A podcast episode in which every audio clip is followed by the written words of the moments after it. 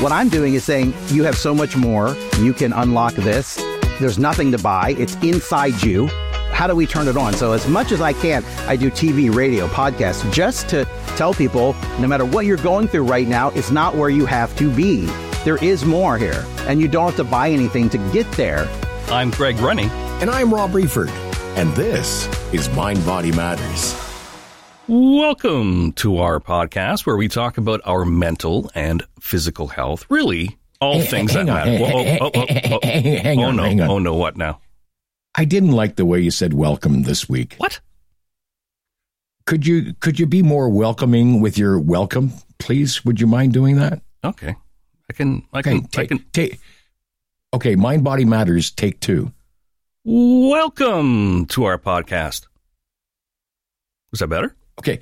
Okay, Mind Body Matters uh welcome message take number 3 and final. Here What- we go. what's wrong with the second one?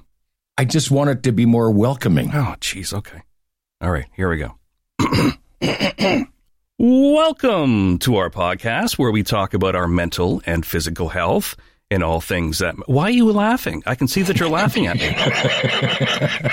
because I thought that was perfect. Yet that was a very welcoming welcome message. Well, I'm glad that I uh, I've got your approval. Okay, great. Well, anyway, welcome to the podcast. Welcome. How are you? How was your week? Because we're we're, we're doing weekly now, so uh, we can do little Oh, weekly yeah. check-ins, and I can analyze your mind. Well, yeah, because after all, you are a psychotherapist, and that's what you do best. uh, you you analyze people. so, what what what are the Rob Reeford analytics this week? Oh God, you don't want to know. We're we're keeping that a secret. But yeah, how was your how was your week? It's getting busy for goodness sakes. It's that's what I'm finding, and and and you know, I've had a heck of a year, as you know, but it just uh, I'm trying not to be overwhelmed. But I think the key word this week would be. I'm getting a little overwhelmed, and I've got to take pauses in my life to understand that this soon will pass, and I just have to. I just have to take some deep breaths. But uh, overall, I think uh, all things considered, Greg, I'm doing okay. Good to hear. Good to hear. It, it has been a tough year for you, so it's it's Yeah, an ongoing has, process for you. And it was uh, if listeners uh, uh, didn't catch the episode back in September, unfortunately, Mm-hmm. uh, um, Rob lost his son to suicide, Alex. That's right. Um, That's right. So this Christmas is going to be tough for you. So I can see where it's overwhelming now, and just make sure you Oh, take care yeah. of yourself during Christmas because that's it's going to be a tough one. It will, and I um, I'm preparing for it. So uh, no, but thanks for mentioning that. Uh, it is going to be a tough one, but as Gloria Gaynor once said, "I will survive." You will survive. This too shall pass. yes, Hey, yes. A very, very interesting guest today. Brent Webb. When Mm-hmm. I talked to him on the phone, I thought he was one of these, um, you know, Vegas acts that are into being a mentalist and psychic. It, it's not at all what what I thought it was. But the interesting thing is, is this guy's credible because he's worked with Don Rickles and even Johnny Carson. so, folks, get ready to change your mindset today. That's right. Here's Brent Webb.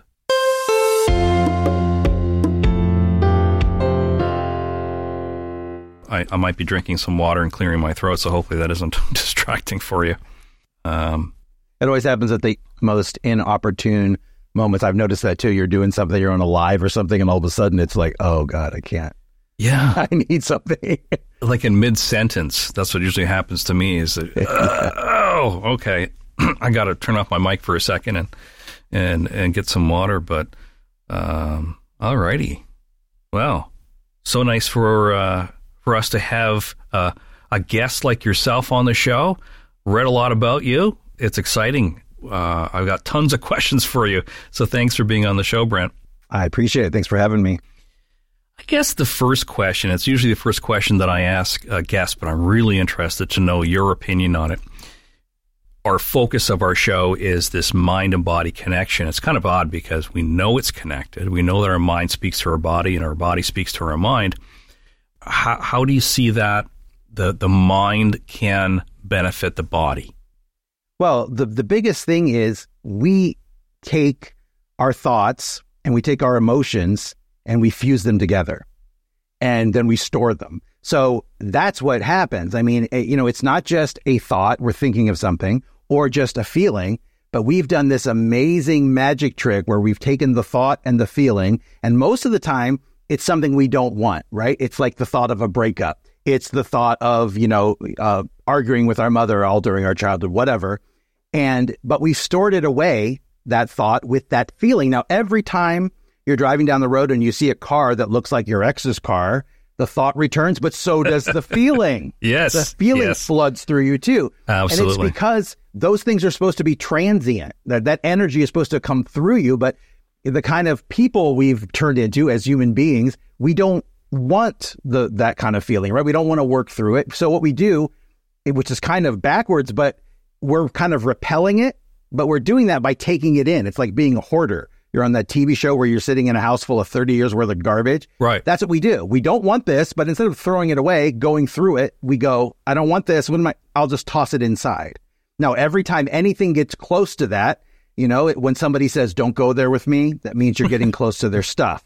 when somebody says, you know, you can't talk to dad about that, that means you're getting close to dad's stuff. That's what we do, though. We play this game where we, we've got all these things stored in us. So that, for me, with what I do, is the biggest thought and emotion tacked together, and it's destroying us because it keeps us from ever, first of all, seeing reality for what it is, but it keeps us on like a hamster wheel where we're always chasing something that's going to make us happy or someone that's going to make us happy. And it puts happiness ahead of us. It's always out of our reach that way. What control do we have over this? Uh, what what what can we do? Like for example, as a therapist, we always talk to clients about exactly what you're saying. We're saying, well, feelings aren't necessarily facts, but they're interpreted that way. But you talk about in the work that you've done that there's a potential in the mind. What can we do to uh, to address those things?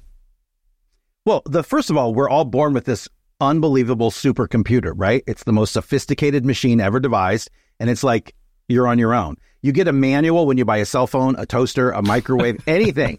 But Yeah. the most amazing device ever Yeah. created, figure it out for yourself, right? You go to school, they don't teach you how to use it either. Uh, I remember I was in, I think, fourth grade, and the teacher was saying, You need to concentrate, Brent. You need to concentrate. You need to focus. And I said, finally, did I miss that day? Because I don't remember ever learning focus. And she thought about it and she said, you know, I didn't either. and, and we don't.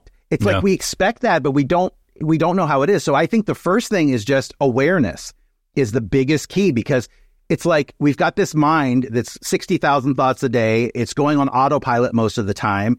And we don't even know what's going on up there. We don't know how much of those thoughts are negative, how much are positive. So I tell people just start becoming aware. Get some post it notes. Uh, you know, draw something on a couple of these, put them on the wall, on behind your desk, in the bathroom, wherever.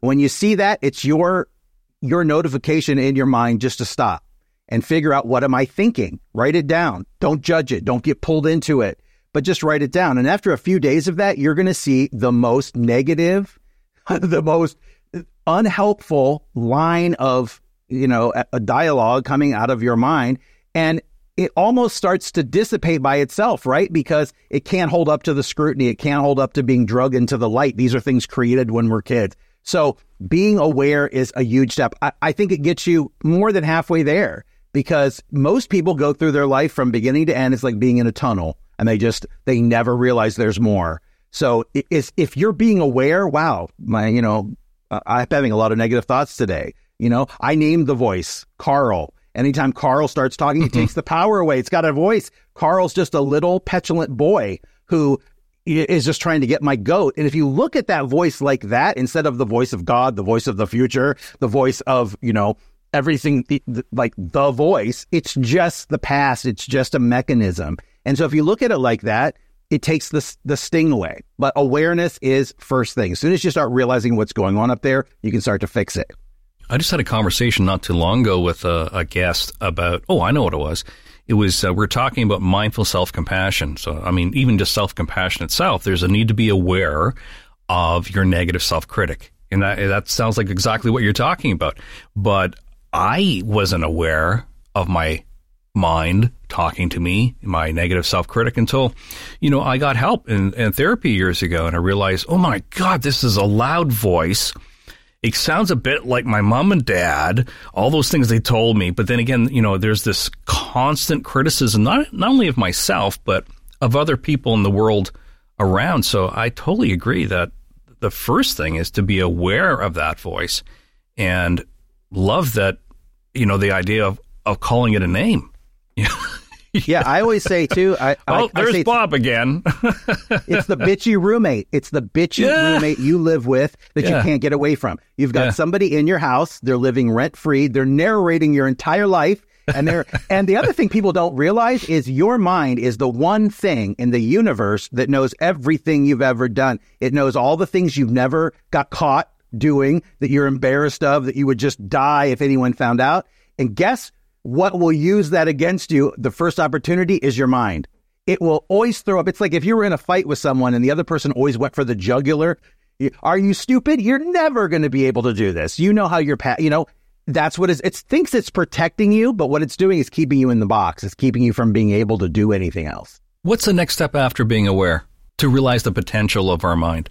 Well, like I said, once you become aware, that that's a huge, huge step. I don't think and in my work and in with my personal self and with students and clients, I don't think you can get there without some form of meditation, without some form of sitting by yourself. I don't care if it's prayer, if it's meditation, if it's uh, just contemplation, but you need that connection to yourself. And so over the years, we've lost that. There's so much going on. We're on our phones 24 seven. There's so much stimulation. So that mo- those moments where you're actually sitting and connecting with yourself, people are petrified of that for that very reason, like I said, your mind is, is going to start saying things you don't want to hear. It's going to say negative things, but you have to learn to kind of sit with that. Again, awareness, but it's also a choice. You are more powerful. You are in control. But we've been our whole life allowing the mind to go crazy up there. It's like a monkey in a cage. You're going to have to take that control back. It's going to take some time. We didn't get here in a day. We didn't, you know, I ate too much my whole life, right? And so I'm losing weight now, but I can't lose it today. I can't lose everything I need to lose by tomorrow. And you've got here, you're programmed. I mean, just like you said, it sounds like your parents because that's what it is. Your entire life, you've been programmed. You know, from the moment you're born, you're a blank slate. So, um, you know, getting some, some some form of meditation, some quiet time for yourself to make that connection. It's pretty much the answers are not outside of you always searching outside never gets you to the place where you're going to win in whatever it is you want in life. You have to go inward and everything is there. You just have to be able to. And really, how hard does it sound? Sit quietly with yourself. It doesn't sound difficult, but I know for years it was difficult for me. You know, as soon as you sit there, your mind's going to say, my back hurts, my leg hurts. What am I having for lunch? Didn't Why I am I sitting uh, here doing this? right. Because your mind doesn't want to be trained. So immediately the bitchy roommate springs into action and yeah. tells you all the reasons why you shouldn't be doing this. You have to learn. The best thing I ever learned was that voice, it, you don't have to listen to it. It's not the truth. And it's because normally the voice starts and we get sucked into it. We mm-hmm. don't even stop to think, you know, yeah. we get pulled into that. So again, the awareness, meditation, definitely, that's the second key, I think, to connect with yourself. And getting the picture that the way that you see things and you help people with is that these are the limiting things. This is this is how we limit ourselves with this voice. We're not able to sit quietly and be aware of it. If we find ways of moving past that and no longer having that as a limit, what can the mind do? Almost anything. I mean, the mind can, you know, can heal. The mind, disease, disease in the body is disease, not at ease. I mean, we're in this constant state of stress all the time. You know, what used to happen back in the old days, you when fight or flight came in and you walk out of the cave, there's a lion or a tiger standing there. What am I going to do? Am I going to fight? Am I going to run? Am I going to hide? Your body goes into survival mode. We're living in survival mode every day. Does Mary like my shoes? What is the neighbors going to think about about my my new girlfriend? Yeah, my yeah, yeah. my car, my this, my that. We're in. We've cultivated that sense of fight or flight, and we're using it all day long. We're not supposed to stay in that readiness where you know our body is ready for a fight or to run, but we do, and that stress creates. I mean, horrible things. Uh, of course, every kind of disease there is. So one of the big things, stress and anxiety. Again, like I said, you don't have to work. Some of these things just disappear. They just leave you when you spend that time with yourself. because you're working through it in meditation. You're sitting there, you're doing a mantra, you're doing something, you're giving your lower mind something to do, count or something. And then you're transcending it, you're going above it, you're getting into the operating program that you've, it's like a record with a groove. I mean, oh, we've done these things over and over and over. It's just patterns now. They're just thought patterns. They become belief patterns and we just live them. So, you know, you got to get in there again and know what's going on. That's how you start to fix it. My record skips a lot. Mine too. repeat, repeat, repeat. You you have all this insight, and I'm I'm curious to know how you got here. You're like I said, you're you're doing a great thing. You're helping people and helping organizations. But how did you get here? Like, what was your early life like? At what point did you get your awareness of, of mind? Well, I was a little, an only child from Ohio, and I always wanted to be, since a little kid, a magician. So a lot of, a lot of only children, a lot of people that are lonely, eh, have anxiety, they're looking for a way. And anyway, to be an entertainer is to get up in front of people and say, look at me, applaud for me. There's something going on, right? You, you have to do that. So very little, uh, five, six, seven years old, I was doing magic tricks and all sorts of things. But I would go to the library every week and I would get magic books. And one week, uh, I was about eight. I ended up getting a copy of a book called The Magic of Believing, which wasn't a magic book. It was all about the power of the mind and how oh. belief, if you have belief, you can create things in your life. Now, even as a little kid, I read this book. I didn't understand most of it, but I thought there is something here that I don't, that just expanded my consciousness. I just thought I, I really want to get into this. So even as a little child, I started moving more into the mind, learning about potential and doing, you know, becoming a mentalist. I mean, my entire career has been working with people opening for celebrities, but, you know, in Vegas and cruise ships, doing a big mind reading act. I mean, that's what I used to do. Um, and then I, I, told you the other day we were talking and I did a, a retreat where I did a meditation retreat and the um, the monk asked me, "What do you do?" And I said, oh, "I am a mentalist, and I, you know, read minds and blah blah yeah, blah." Yeah. And he says, "Think of a word," and yeah. I said, "Okay." And he goes, "Lumberjack," and I go, "Oh, I didn't write it down." I mean, it was it was unbelievable what I was doing as an act. This guy could do for real. And he said, "You know, we're all connected. There's a universal consciousness. We're yes. connected. When you're connected to it, what you're doing is not impossible. This is, you know." And it just changed the direction for me you know, from, wow, I'm just an entertainer making people applaud for me to, well, I can do something now to teach people this feeling that I'm getting when uh, I'm, I'm realizing there's so much more. So from that point on, in my 30s or so, I mean, I still, I'm going on a cruise for NCL in a couple of weeks. I was just in Japan and New Zealand uh, doing shows, but now it's not just uh, entertainment. I still use that because I think that's a great hook. Most speakers they just talk and after a while you kind of shut that off. But what i'm doing is i the message is not hidden but it's wrapped up in some entertainment.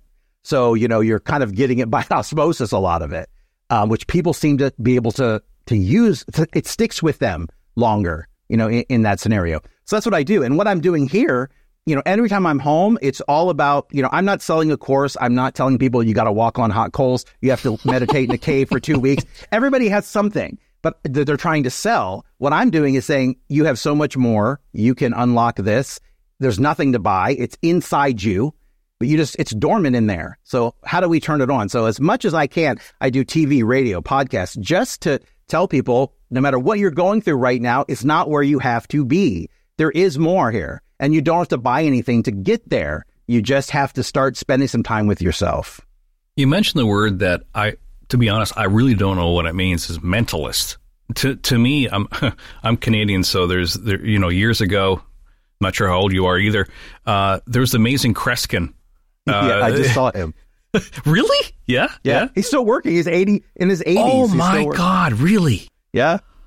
So in my mind, and you know, Kreskin was credible, but also he he was a performer, and there's you know part of us were going, mm, you know, I'm not quite sure if I really buy this because you know, you know, he's he's performing, but like, what is a mentalist? Is he a mentalist? Are you a mentalist? What is that? Yeah, well, a mentalist is a state is a term that uh, Dunninger, I think, was a, the biggest mentalist back in the 30s, 40s, 50s, and he coined that term, which is kind of like, I mean, a mentalist is somebody who does they do experiments. They do sometimes magic, but they, they do it in a way that it's not like, oh, look, there's a bunny in this empty hat. There's a lady floating in the air because you know that's not real. But if you're, if you're telling somebody like the monk did, think of a word and you're telling them what it is, you know, you're creating that. So it, it's the appearance of doing like a, a mind reading act where you're telling people, hey, you know, you were born here, you were, and however you do that, which could be tricks, could be whatever, that's what a mentalist does as far as the, the, the term, like if somebody was going to hire a mentalist. Now, I don't really do, I don't do that anymore. So I don't really call myself that anymore, but that's most of my career. I was that. So, cause now it's kind of a bastardized term because there was a TV show called The Mentalist, you know, Oh, right, in America, right. which, Yeah. which was a big show. And, um, so it's kind of been twisted a little bit, Mhm. but it's, it's pretty much a stage performer who does things with the mind. Kreskin would be for sure. Kreskin would, would be definitely be a mentalist. Yeah, I used, I used to watch him a lot. Uh, I'm, I'm surprised that he's still going. That's amazing. Wow. You mentioned supercomputer before, and makes me think that perhaps if it's a supercomputer that we have, that we're not aware of the internet that's connected to the supercomputer or intranet. So is that what you're kind of getting at? That we have the ability to tap into this larger communication that is part of all of us? Yeah, and if you think about it, go back to childhood. When we're kids, like I said before, we're blank slates, but when we're happy, we laugh. When we're sad, we cry and we get over it immediately. You know, we, we don't carry things on. As you get older, you again, you're picking up all this programming. You're picking up what your parents believe and your friends and your neighbors and the media and the government and whatever.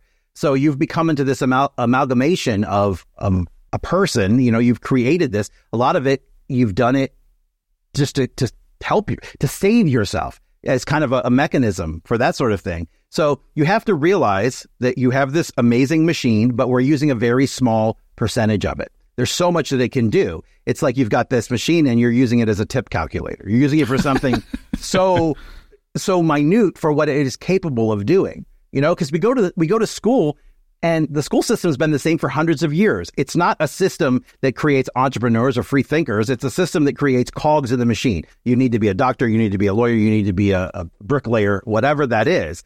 Um, so it's it's not there to help you ever realize how this thing works. So that's one of the things you've got to either do it with your children at home. You have to learn to do yourself because it's just something you're not to, it's, I, I don't think that change is ever going to happen where you're, you're teaching that as, as a, you know, course in school. So it, it relies on people to have to do it themselves, which is very difficult because you know how that is. As soon as you tell somebody you got to take an hour a day, you have to find, I, I just don't have the time. I can go do Netflix for six hours. I can go, you know, do all these things, but don't ask me to sit in meditation for 15 minutes because I, I don't have the time.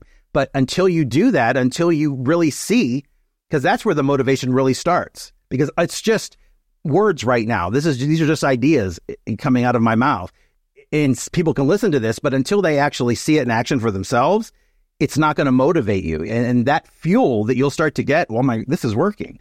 This is amazing. This is incredible. That fuel will will keep you going. You know, and every celebrity I've ever worked with Joan Rivers was big on the mind. Phyllis Diller was all about magic of believing changed her life. That same book that that changed mine changed hmm. hers. She said I underlined it for years. I read that book. She's in her late 30s, single mother of five children, wanted to be a stand-up comedian.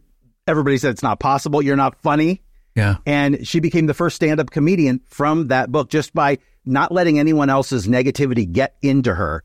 You know, keeping that. I tell people put every morning put on your in, your cloak of invulnerability just psychically and just know that throughout the day and people are going to say crap to you they're going to try to offend you things are going to happen but you just let it bounce off as soon as you take it in it's over i mean you know because now you're not you're no longer in any kind of power position you're easily swayed by what this person says and what they think and what this person wants from you but once you kind of know what you want to do you're on a path now where everything opens to you and that's where what we're what you're talking about, the internet of the this mass consciousness. Everything that's ever been, ever will be, is, is springing from that um, unified field. And that in meditation, you go there.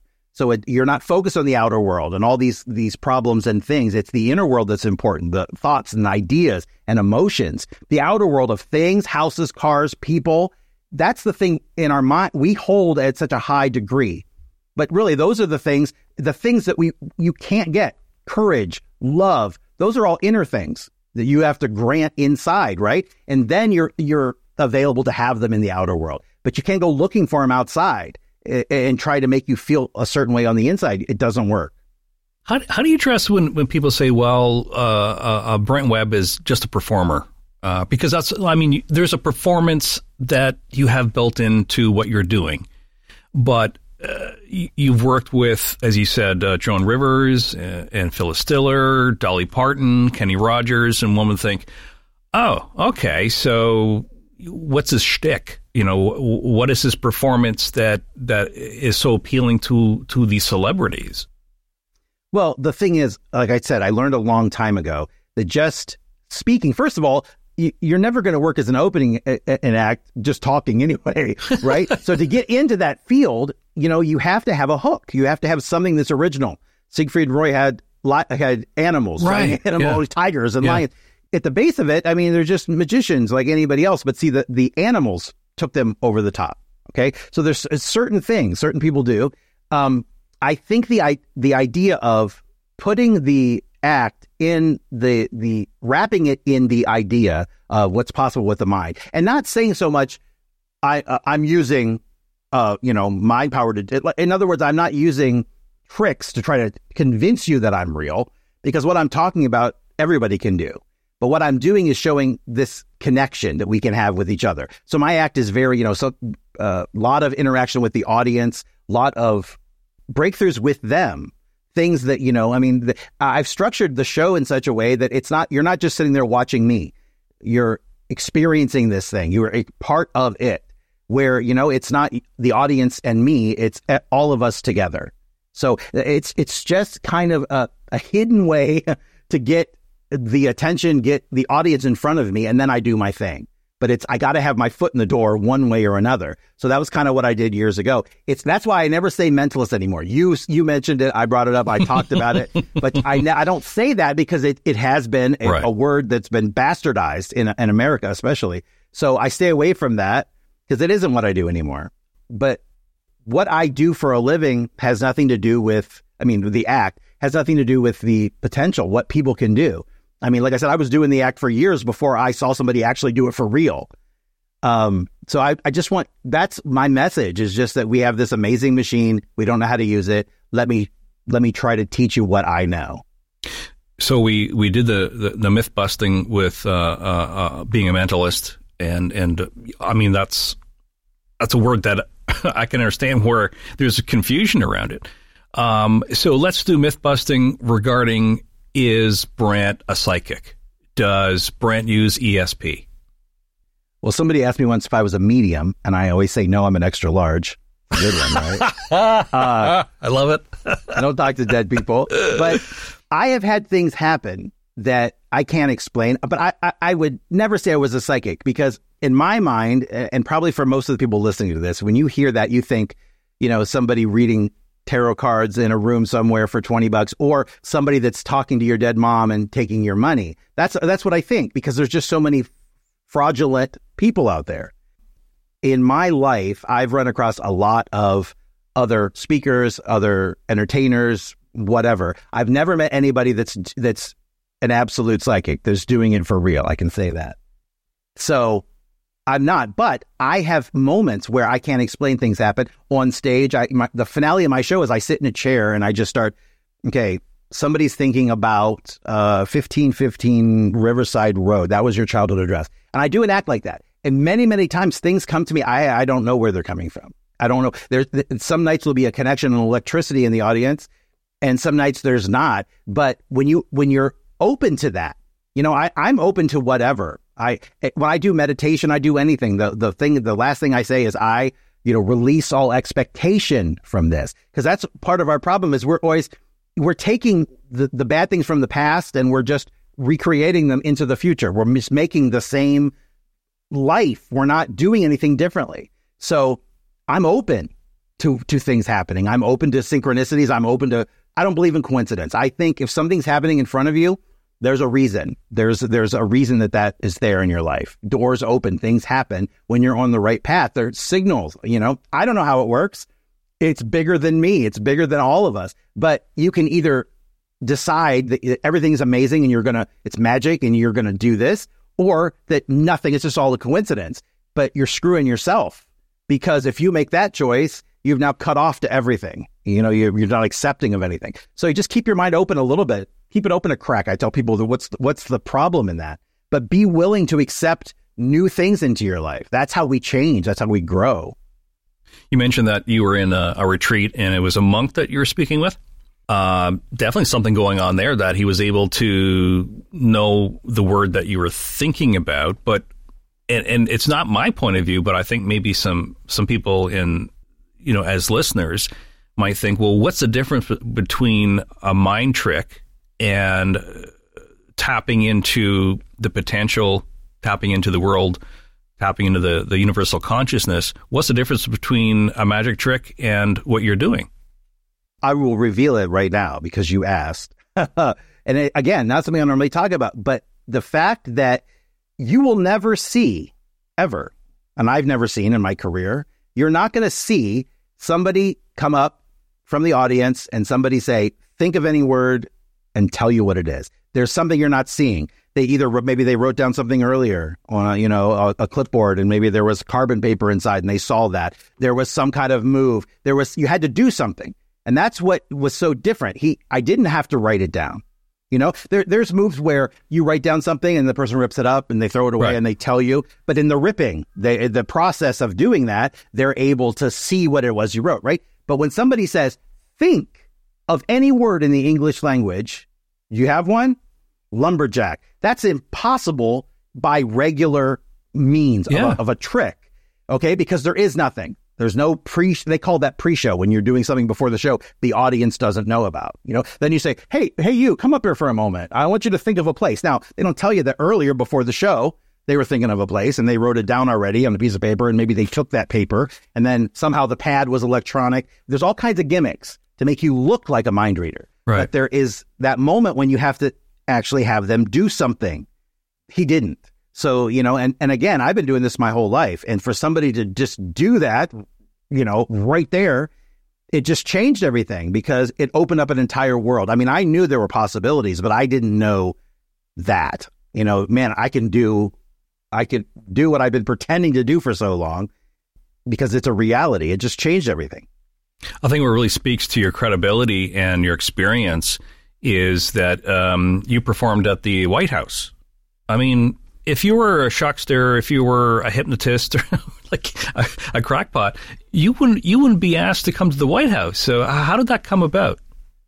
Well, the first time I did uh, an Easter egg roll, this was for the Clintons. So this is back a ways, my very first kind of thing, and I met somebody who said, "Oh my, this would be amazing." I did a, a fundraiser for the DNC, and the thing is about working at the White House, if you are planning on using anyone in the act, you know, like the president or the vice president, everything has not only has to be inspected, but your entire they, they take the entire act and you don't get it back until you're about to go on. They everything, the pens. I mean, I guess to make sure you don't anthrax the pens or or, or something. yeah. Uh, so that was the first time I did um, George Bush, the son, not the father. Okay, and then I did a, a fu- another fundraiser for the DNC because I always I always have to mention the Republican too because otherwise it looks like I'm you know and I'm very not political.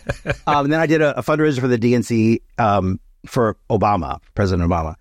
The thing is, I used to be so afraid of people like that. Even you know, starting out with all these famous people, and I learned very early on from Don Rickles, as a matter of fact, if you are if you act like a normal person with with these people they're going to be completely normal and fine with you. It's the people that act like fans. I got to take a picture. Oh my god yeah. i loved you in this. Starstruck. So, yeah. yeah. Early on i was like that. And i know i saw one of your questions was about johnny carson. And, and one thing i didn't read all of them because i just wanted to talk off the cuff. Mm-hmm. but when i met him not from his show. This was he hired me to come on. He lived on a boat in um, there in california. He would hire magicians, mentalists, people like that. He was a magician. He grew up as a magician. Oh, right. His yeah, first thing yeah. he ever did was a, was a magic act. Right. So he would hire people uh, from the Magic Castle or people that he saw on TV or somewhere to come in for an hour for 90 minutes and just session with him. Just, just, you know, he would show some stuff. He would want to learn different things. But This was towards the end of his life, the last few years. He was living on a boat. He was married, but his wife, they were separated. His kids were never there. He had a whole staff of people, uh, you know, a captain and, and maids and everybody else, but he was completely by himself. And all he did was the thing that he did during his career, which was magic. In front of a camera, Carson was amazing. But as soon as the camera was off, he was very, Yes. you know, he didn't like being around people. He was an You'd introvert. find- yeah, you'd find him in a corner doing card tricks at a, at a party. And so that was always kind of his safety mechanism. And he said, you know, oh, this is amazing. And you're, I wish I still had my show. And I said, yeah, me too. Uh, but he died alone. I mean, here's a guy who had all the money in the world, Yeah. all the fame in the world, the number one TV show for 30 years, and he didn't have control of his mindset. I mean, he was a a mean drunk, and that he said that himself, but it, it's it's since come out. He never had that control. He was divorced and married so many times, and he just had that amazing sense of humor. He had that connection with the camera, but he didn't have peace. Mhm. And a lot of celebrities, the ones that I mentioned that that work, that know about the mind, uh, Joan Rivers and Phyllis Diller, they were pretty even keeled because they understood everything's temporary. You know, I'm controlling my my thoughts are controlling my life. They understood that. But then you see somebody that's famous. I don't know. Uh, I've worked with many singers and too, but I worked once with. I'm not going to name who it was, but there was a singer who I worked in Vegas with. I opened for, and they said, "Can you stay and do next week?" And I said, "Yeah." Uh, what's happening? And they said, "So," and which was the headliner. They lost fifty grand in the casino last night, and they have to do next week for free. and I started to really, wow, are you kidding me? These these famous people. Of course, I would go to the buffet and eat. That was my vice. But I've seen many of these people between shows go and gamble in the casino. And if you're not a if you're on a bad streak or you're not a, a great gambler, you know, you can get in big, big trouble there. If you're not in touch with your mind, I don't care how famous you are, how rich you are, if you're not in touch with what's going on up there, you're still going to fall into these traps. You mentioned something that really interests me is um, uh, uh, control over your mindset. Tell us more about that, and maybe maybe use me as an example. Um, you know, I, I'm 58 and I'm moving along, trying to figure out what I want to do in my 60s because it seems like every decade there's something a little bit different, right? So, as I mentioned earlier about a negative uh, uh, self critic, that's what limits me. You know, I talked about on, on other episodes, you know, I had terrible self loathing many years in addiction, but there's a negative self critic that I know I have that awareness that limits me. But how can I control my mindset? What can I do differently going into my 60s that I tap into my potential?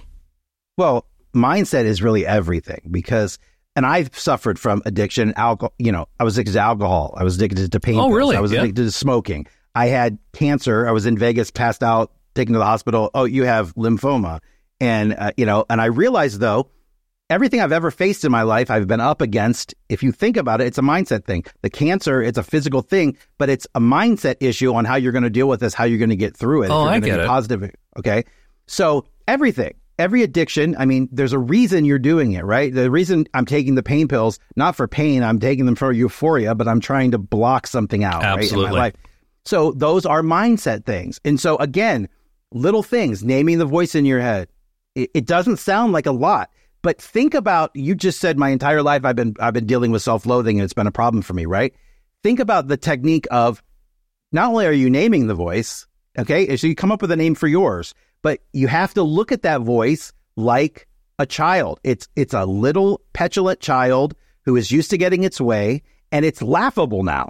Instead of being this booming voice of the future, it's now a little sad boy who, you know, used these things in childhood to to to make it to adulthood. They were mechanisms he created, but now they're no longer serving you. So the voice becomes a poor little kid, a, a, a, a- somebody that's not on your level now, not mature, not um, able to to think like an adult. So you discount it immediately. There's no power there because what normally happens is is the thought comes and we get sucked into it.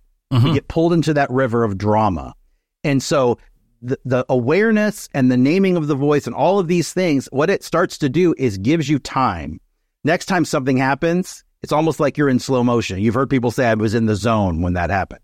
It's like drama is unfolding. And now, normally in this situation, they're saying something to you and you are about to get pulled into it. You're going to get sucked into it.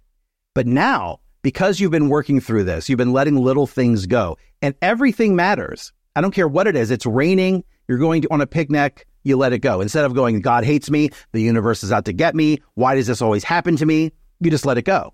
And you think, oh, that's no big deal. But that little bit of willpower that comes back, you focus where it matters. That's the trick to all of it is you're using willpower to hold all of these things inside. We talked about being a hoarder. You've got all these things. Every time one thing leaves you, that that willpower is now available and it returns because we've used all our willpower up almost. It's a finite supply by holding all these things in. So now you release something, take that power, bring it home, and focus it. That's all it is. So every time you do something, doesn't matter how little it seems, you're training your mind like like a muscle. You're pulling it back, pulling back that focus. Same thing in meditation. You count to 20. If you get to 50, you've gone too far. You go back to 20. You keep pulling back your focus. You're building this thing up. So over time, you have control now of something that you are in charge of. Instead of it running your running your life, you are controlling it. So know that everything is a mindset thing and know that you're in control of them. Of course, things are going to happen. People say, "Oh, does that mean my life's going to be amazing? Nobody's ever going to die?" No, but of course not. But it's how you deal with the outer world that's affecting your inner world. It's like we're in two worlds here. Inner world, outer world. I said outer world is things and, you know, and not, yeah, houses and cars and people. Inner world is ideas and emotions and creativity. And those worlds are connected to each other. And you know that because somebody on the outside walks up to you and they say, You look horrible today. What's wrong? And you take it inside, right? You're upset and you get mad. Now, every time you see them, it comes rising up again. So they're connected. What people don't realize is that means they're connected the other way. You can actually do something on the inside that's going to change the outer, that's going to affect the outer, that's going to, that's going to, uh, I tell people when they start getting control of their mindset, it inspires other people. You can change the entire generational line of their family because their kids now have a different future than they had before. So just spending that time with yourself, knowing, hey, it's all a mindset thing. No matter what it is, it's something you can get past, you know, unless you're at the end stages of something. And even then, you have to figure out how you're going to deal with it. Are you going to go down suffering, kicking, yelling, screaming, fighting, and, and denying that it's happening? Or are you going to take, you know, finally, when you get to the point where you have to just let go that you, you have to realize we're all temporary. Everything is temporary. And if you understand that, you're not hanging on to all these things that so many of us think are important. I've had the mansion, I've had the sports cars. After a week, you're standing in the the the foyer going, "What did I do? This doesn't do anything." And for me, it was a big thing. It was a big letdown because my whole life is all been all about money. I was born in the money hungry 80s, right? And my favorite TV show was Dallas. It's all about money and oil wells right. and rich people right. conning your family. I, I thought the only thing that mattered is money. But then when you get it, it doesn't do anything. It doesn't make you happy. And everyone says that. But man, when you really attain it and it doesn't, it's a big letdown. What do I do now? I spent my whole life thinking this is what I want, and now I've got it, and it's just not. So again, I just think it's that awareness, bringing your awareness to that, knowing it's all a mindset, whatever the issue is, and that you can deal with it. Uh, it just changes everything. Wow. Um, I think you kicked the crap out of all my training as a therapist here. yeah, you're a great, I have to say, I have done thousands of interviews. You're a great interviewer because you allow things to kind of be drawn out. That's why I didn't want to look at the questions. I just yeah. looked over them briefly. Yeah. But I think that's great when, and I'm so passionate about it because I have that problem too, where that you'll ask me something and I'll get there, but I may go, I may go on a journey to get there. Oh, and you have to know this and you have to remember this. But when you're really passionate about it, I think people see that too, right? They see that this is just a thing that I love now so much, you know, getting this word out. Let's talk about your shows. Let's talk about your book. You have a book called The Secrets of Mind Control. I do, and and the book's free, and, oh. because I I did it because again I'm not I work I have a career you know I'm I'm touring the world and I, am doing seminars I'm doing shows so I'm not trying to sell something every five minutes and that's a, what is slightly the difference because somebody will say you need to do this and this and this, and you can learn how to do yeah, it. Yeah, you're not a motivational speaker kind of guy. You know, yeah, yeah. You're not selling. Right. Yeah. Where I'm trying to get you into a program. All I want you to do is realize there is more. You can do this. And every I have 800 videos on YouTube. We have just tons of free trainings and videos. It's all free. You know, everything is there. If you want to spend the time to go through and, you know, everything I've taught in 30 years is is in there. I just think people need to understand it's going to take a little bit of time. It's going to take a little bit of work. There is no magic bullet. Somebody trying to sell you, you know, something that's going to work immediately. It, it's not. It's going to take a little bit of work, but you can, any one of us can do this. If I can do it, I became a vegan in my late, uh, I'm 48 now, so a year ago, but I mean, completely gave up not only meat, but eggs and dairy and cheese and all the things that I love, I used to love so much. That's a mindset thing. If you would have told me 10 years ago, you know, here, a big guy who loves loves meat, right? You're going to be a vegetarian. You're going to be a vegan. You are out of your mind. It's not because we just, I'm not, I'm not the person who does this. My mom always says, uh, she, I'm going to the casino today, but I never win. Why are you going? Because that, that's what we do. I, I'm not the kind of person that can do that. I'm not the kind of person that deserves that. We, we write ourselves off. And so as soon as you open up the possibilities, it, it, it, I keep saying it changes everything, but it does because now you're not on this, this path that you've created from your past that, that's leading into your future, the same future. You're making a break there and you're starting to, you know, to, to go for the dreams that you have. If you're dreaming something, there's a reason. It's there for you. It, it, your dream is there for a reason. It's not there just, you know, for you not to be able to attain it. So some people, it doesn't matter how old you are, you can still attain the things you wanted. I mean, I'm becoming the person I've always wanted to be. Still, you know, I, have ne- you're never a finished product, but it just takes that work, the time, the love, you said earlier about loving yourself. That's yeah. got to come first. Yeah. Before anybody else. You've got to, once you give yourself love, you're going to get it from the, you'll get it from that partner you're looking for out there. You'll get it from the job, all of those things whenever you do it first on the inside. Uh, so you're saying it's a free book. They can get you, get that off your website? Yeah. It's, it's, you download it for free. And I, one of the reason I wrote that because people, when they think mind control, they think it means MK and there is Ultra. mind control. That's what comes to mind. MK Ultra. Right. you think the government is controlling our minds, and of course there's some CIA. But the real mind control is when you control your own mind, nobody can control it for you. That's what's happening ah. because we are so oblivious to what's going on that the people that are smart, the smart and understand these things, manipulate us. I mean, it's all bull BS. It's like man versus woman, gay versus straight, black versus white, this versus that us versus them. If you get yours, I can't have mine. We're always in competition. It's this creation that keeps that the the two percent happy and makes everybody else fighting and killing themselves over BS. So you know, mind control is controlling your own mind. When you get to that point, and I'm finally, you know, at that point where my mind isn't running all the time, I'm able to think through things. You get kind of a a clarity and a, a brain fog that disappears because I found even in my career with what I do, still I get sometimes would get that where I'm, you know, it's like you're looking through a gauzy curtain or something, you know, and your mind isn't quite right. But meditation and reflection and prayer, whatever it is that you, you decide to do, will start to remove that for you. And again, without doing a lot of things. A lot of people and therapists are great and and and they have um, their clients that they work with and, and help really save their lives. But there are some people that when they relive that, then they go home and they're now they're reliving that, you know, right. for the next two or three days. They're in yeah. that again. So for them to give them the control and say, look, you're going to be able to do this if you just, you know, take the time. So that's what the book's about. You can go, uh, brentwebb.com is the website. It's right at the very top. Nothing to buy there. You just download a copy and you can, you can read it. It's a, it's a pretty good size book. Um, but it tells you all about how they use mind control against us to control our minds the media and you know you're not you're you're too fat you're not blonde enough. Yeah. you you if you don't eat this you won't be it's the most ridiculous thing you know? It's even if you take celebrities and and they've done a study recently where if you take an old celebrity an old dead celebrity like Marilyn Monroe and you you put her in a commercial when she was young that there's still amazing power.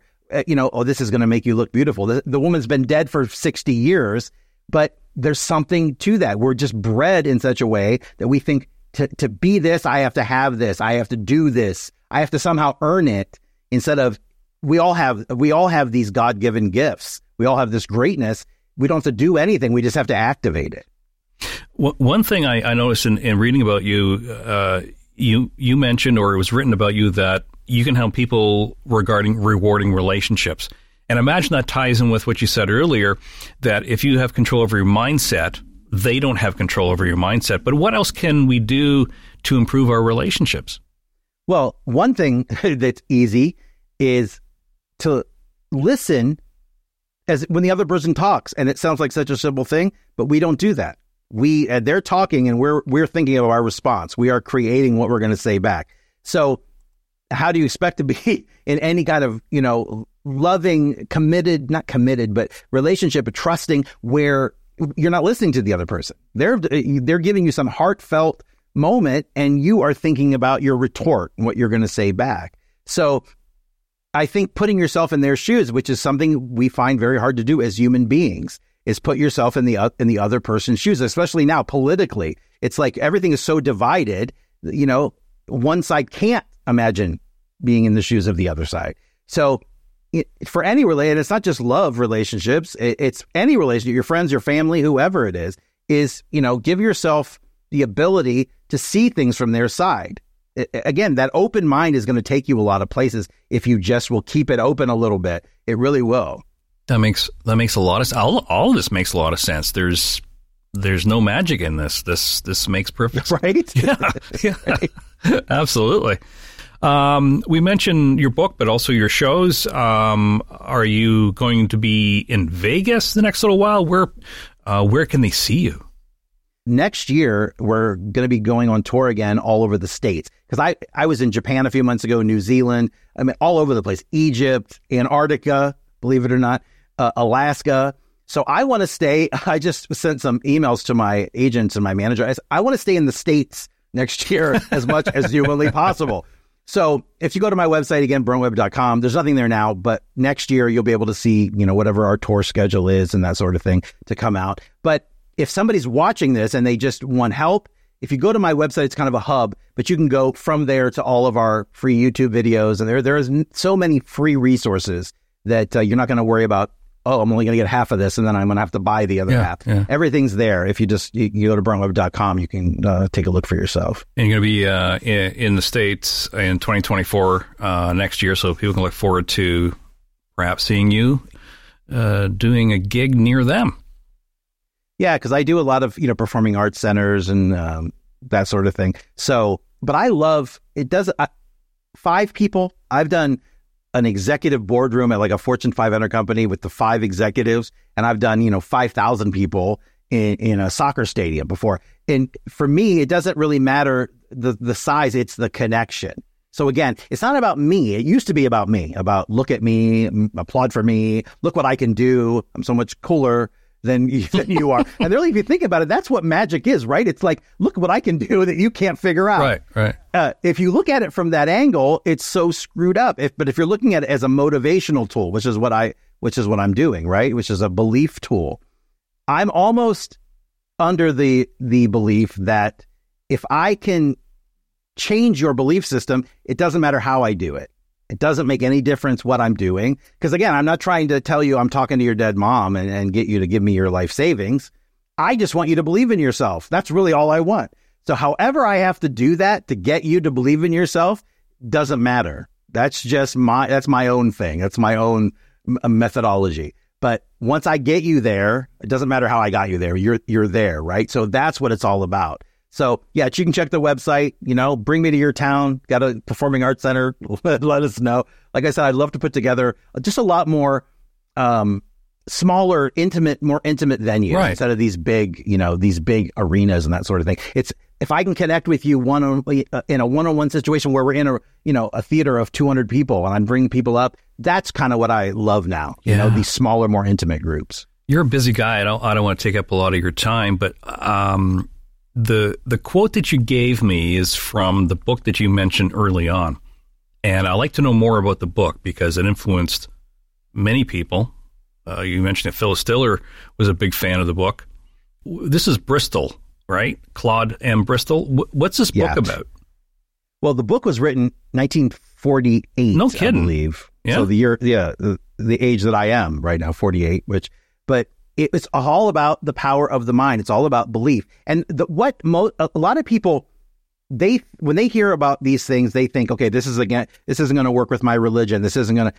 These aren't uh, belief systems that require you to adopt a new religion and to become something that you're not. They fit in with whatever it is that you're doing. But the book is all about using the power of belief to, to change your life. That overriding, sometimes crazy sense of belief. You see people that are overconfident. They walk and you go, wow, why is that person so confident? Because, you know, they, they don't, right? But somebody walks in a room with confidence and you, you're immediately mesmerized. You're, eh, they're magnetic to you. Sometimes people don't, they're, they're overly confident for no reason, but those people will succeed more than a person with talent that doesn't believe in themselves because the belief is so, it can be so powerful. It's overriding. It will almost pull you there if you can keep it. That that sense of, you know, just like Phyllis Diller said, she didn't let anybody say anything to her. And if they came up and one of her friends, you're not funny. How are you going to be a comedian? Bounced off. She just laughed it off yeah. because didn't take it in. So her thing was never take the poison. People can give you poison, but you don't have to take it. You don't have to eat it. You don't have to. You can be presented with it. It's a choice. let it go. Right. Because as soon as you put any stock in what they're saying, you're giving that voice ammunition against you, it you don't want to do that. You want to you want to be steadfast in your thoughts, in what it is you believe in, knowing your end game. A lot of people they, they want to be rich, they want to be in a great relationship, but there's no concrete goal. It's just these things. I want to be rich. Okay, that's not a goal. That's just a, a daydream. That's just a wish. Kind of see your end game, what it is that you want, see yourself there, and then the trick is let it go. You know, you order something from Amazon, you're not picking up the phone every five minutes going, where is it?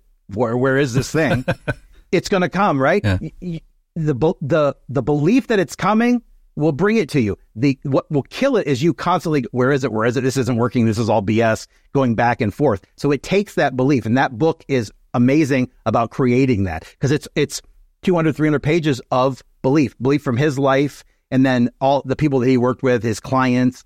Liberace was and Phyllis Diller kind of came up about the same time, but they were great friends. And she said he swore his entire career on that book. Really? I mean, think about it. Mm. Here's a guy who was a pianist in, you know, saloons and things and became the highest paid entertainer in the world playing the piano. Yeah. I mean, think about it, right? It was because he had that. Oh, in fact, it was so strong. She said at the end of his life, when he was dying of HIV in the 80s, 87, he believed he was going to be healed because he was so, had that you know, that mindset where you can, uh, and again, some things you just can't, you're not going to be able to get past, you know, and you just have to accept them. But till the end, you know, he was sticking with that belief. So the book is free pretty much everywhere online. You can, you can download a copy. There's also uh, people reading them on YouTube. I, I listened to it the other day walking, and it's a book I've read over and over and over again for 40 years. But it's one of those books that you, you, you read again and you get something you didn't get last time. It's just filled with so much so much knowledge and it's free. So you can go out and get a copy now. The Magic of Believing, Claude Bristol. It will change your life. Wow. Uh, you learn something new every day, and I've never heard of this book. Honestly, never heard of this book. Um, I'm to have to check it out. There's a quote in there that Bristol has, something he said in the book that speaks to you. And this is the quote, and you, you gave this to me earlier. What you exhibit outwardly, you are inwardly. You are the product of your own thought. What you believe yourself to be, you are. Why is that personal to you? Why does that speak to you? Because the thing that changed my life, I mean, I'm giving you all the pieces that changed my life, but the moment was realizing that if I want to be the person I've been dreaming about my whole life, the person with integrity and confidence and, you know, all of that, how do I become that person? Here's how you do it. And it's in the book. You see that person in your mind, you go to that end game, and then you start becoming the person. You start thinking like the person. You start acting like the person. Everything on the outer world starts to change. People show up, uh, synchronicities happen because you are now, if, if by acting like the person you want to be, you will eventually become the person. And that is, was huge for me. And it, but it's so true. Start. How would this person think if you had fifty million dollars? If that's what you want, you're not gonna you're not gonna walk into Walmart and feel like you can't buy the the the brand name corn the corn in the can or whatever. You have to to to start creating the mindset that this person would have. How are you going to react to other people when they tell you that your dream is stupid and whatever? start becoming the person while you're still yourself. That's the tricky thing because you've got to have that belief in yourself that no matter what you're seeing now, you're seeing something greater ahead of you. Okay. So most of us work, we're in the past 40% of the day. We're in the future 40% of the day. In the past, wishing we could have changed this. If I had done this, Right. he wouldn't have left me. Or 40% in the future going, oh God, if this happens, this is going to happen. And, or in order to get this, the thing that I want, this has to happen. And then, this, oh, that's never, and then this has to happen. Don't do that. You stay in this moment, this present moment. Let go of the stuff from behind. You can't fix it. You're not going to be able to do anything about uh, the future. It's never going to happen like you think. Stay in this moment. This is your power. And this is where you start creating these things. So you want to become somebody specific. How does that person act? Go on YouTube, watch, you know, you want to go to Paris, watch some videos of Paris. Go look at hotel reservations in Paris. Start getting it in your, if it's not even in your mind, how do you expect it to, to anything to ever take, take root? Absolutely. You have to start Yeah. becoming it before you are that person. And I I think the proof positive here is uh, athletes. They must work with this as well, right? What you believe yourself to be, you are. And if you can envision success, if you can envision winning, then you'll win. I do tons of uh, motivation for sports teams. Oh, really? Cleveland Browns Yeah, was yeah. a big client of mine. They all hire sports psychologists, and they do exactly what you just said. A sports psychologist comes in, and they have the they have the players visualize Yeah, doing yeah. it. Okay, because your mind doesn't know the difference. That's another th- another great thing about the mind. If you imagine yourself vividly doing something, running a race, your mind doesn't know if you've done it or you've just imagined doing it. And so you're making the hoops, you're doing this, you're you're you're running the race in your mind over and over and over again. Um, that's what a sports psychologist does because the mind is so powerful. The same endorphins fire. Everything to your mind is exactly the, the same, you know? So it's powerful. I mean, this thing is so powerful. You just have to almost, I don't want to say, because I'm saying keep an open mind, but you almost have to give up the idea that you're ever going to understand all of it. You can understand pieces of it, but we're all part of a bigger picture we're not going to understand. Not everything can have an answer, but you can know what's working for you. And your mind is definitely a tool that can change everything as soon as you get control of it. All of this is is very very powerful. I'm going to leave you with a question um, that I prepared. So I hope you're ready for this. Ready. You mentioned that you're a fan of Dallas. With your abilities, did you know who shot JR ahead of time? Well, I was only I was only five, but I just saw that not too recently. I'm telling you, that show colored my life more than anything else because my entire I mean, here I am, a little five year old kid, Yeah. and I am uh, uh, even when my mom stopped watching it, my parents stopped watching it. I watched that all the way into high school. I mean, that was like my thing. It just shows you how much one thing. I used to sit in the backseat of our car. I would have a corded house phone, and I'd be in the backseat like I was talking. My mom's driving me around in town, and she she wouldn't wear the hat. That was the one thing where she drew drew the line. But but it just shows you the dumbest things that imprint on us and that program us. And really, I thought it was all about money. You know, JR He just loved it. He was so devilish, and Yeah. you know, he always had that smile on his face. It just looked so much fun. Oh wow, it doesn't matter who you hurt as long as you make as long as you make money. So yeah, I mean, didn't know it at the time who shot JR but what a great show! I mean, you know, I just look at it differently now. I Yeah. don't look at it like a roadmap on how to live your life. This has been great, Brent. Uh, I, I really appreciate you uh, reaching out to us and setting aside the time uh, to talk to us. So I appreciate your time and thank you for for being in the studio today. Thank you so much, Greg. I really, really appreciate it. And like I said, this has been a, such a great interview. You're really good at kind of pulling questions out. I love that. So anytime you need me, I'm I'm here. Excellent. Love to have you back. Yeah. Thanks again.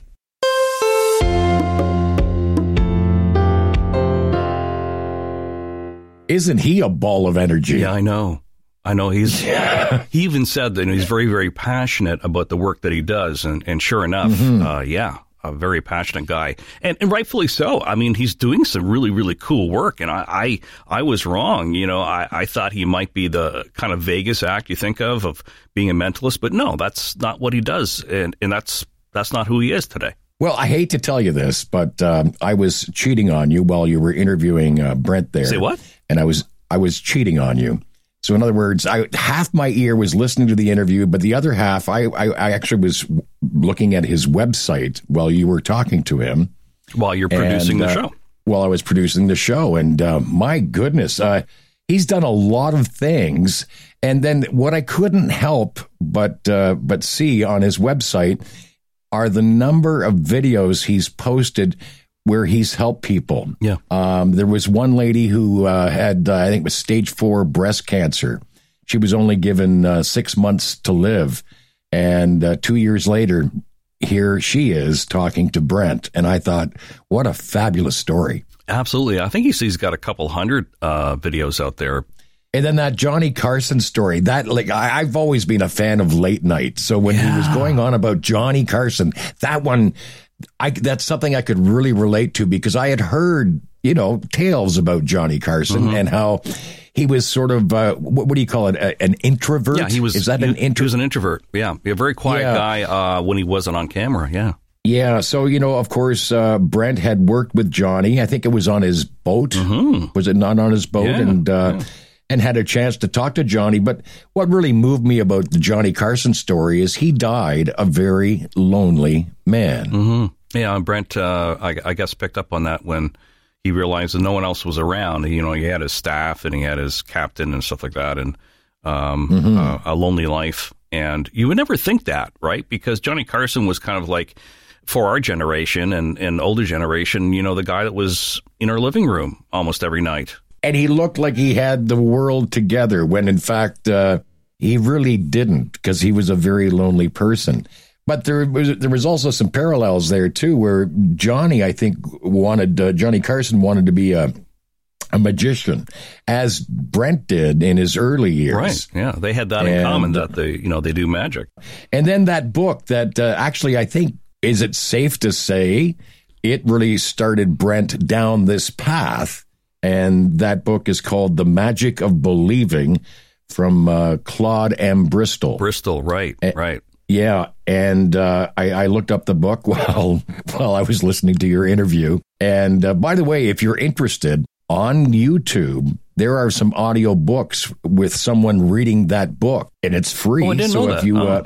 Yeah, I just checked that out on the old Weberoo there. Yeah, well, that book And, influenced uh, him as well as other people. He was talking about Phyllis Diller. I think that uh, he mentioned that you know a big influence, Liberace, that really you know spoke to him. Again, the author's name is Claude M. Bristol, and the uh, book is called Magic of Believing. And he has his own book that's out. It's a, it's a free book. Hey, Mm. Yes, I mean, how about yes. that? Like around the holiday season, free Yeah. is a good word. Exactly. Yes. So his book Yeah. is The Secrets of Mind Control, and you can get that on BrentWebb.com, and I believe that uh, possibly Amazon. I'm not quite sure, but definitely on his website. It's funny because you know this whole thing about mind control kind of threw me off because I, I knew that he had this book, but before you know we did the interview, I was thinking mind control. I'm thinking like as I mentioned during the interview, like I think of MK Ultra. I'm thinking about how the government has controlled our mind. But he was saying in this book that he does touch on not not in this nefarious kind of way. We're we're told what to think in a lot of ways. We're told what we should be looking looking like. He uh, he instills some of these concepts that he was talking about in the, in the interview. He has in his book how to change how you see life. something else I thought of. Uh, he talked a lot about spending too much time thinking about yesterday and too much time thinking about the future. And it reminded me of another saying that I actually picked up on uh, in, in AA meetings years and years ago. I think I know this one. And it what? Yeah, you think so? Okay. So if your left foot is in yesterday and your right foot is in tomorrow, then what are you doing? You're pissing on today. yeah, don't piss on today, man. No. Yeah, don't piss on today. No. no. Another thing too, I it came up a few times uh, in your interview too, but he talked about the bitchy roommate. Yeah, yeah. that was Yeah, funny. yeah. A, a definition of sometimes what you know your your inner voice is. Uh, I, I relate to when he talked about that it's a petulant little child. You know, I Yeah. yeah, you know, a very very negative child, but that's the kind of inner critic. And he said that he calls his inner critic Carl. Carl. What do you call yours? Uh, I don't know. You you caught me on the spot there. What do I call mine? I didn't actually think about that when when uh, when when you guys were talking about well, it. you do there, have a voice. uh, Everyone has a voice inside. yeah, but what would my voice be? Let me think about that. I'll get back to your people later on that one. Maybe it's uh, Leonardo. Why would it be Leonardo? I'm just thinking about the way you think normally, and I figured that, some, Okay. that in, somebody inside you probably is uh, someone that would, you know, be called Leonardo, Leo. Next time, this guy has helped so many people, and it was uh, it was amazing to hear Brent Webb today on Mind Body Matters. right? Brent Webb. Check out his book. It's a free book. Well, listeners, I hope you're downloading our show, our episodes, to start a queue on your platform of choice. And if you found Brent's interview interesting and insightful and helpful, then uh, give us five stars or maybe even a review on the platform that you're using. Mind Body Matters is a great media. Po- okay, what are you laughing about now? Nothing. You, you were so critical about my beginning. This is my ending. Because this is what I usually say. I say, Mind Body Matters is a great media podcast. Uh, but could you maybe just you know jeez. could you could you maybe emphasize the show title mind body matters is a great media podcast could you do that for me No, why don't you do it then? If you don't like it the way I'm doing it, then go ahead. okay mind body matters is a great media podcast we'll be back next week Meanwhile, be kind to yourself. and most importantly be well Because I hope that's good enough for you. My God. Thanks for listening. And if there's a topic that you'd like to hear about, drop us a line at mb-matters.com. Be sure to like and follow us on all our socials. And if you like what you hear, hit subscribe or follow and share with your friends.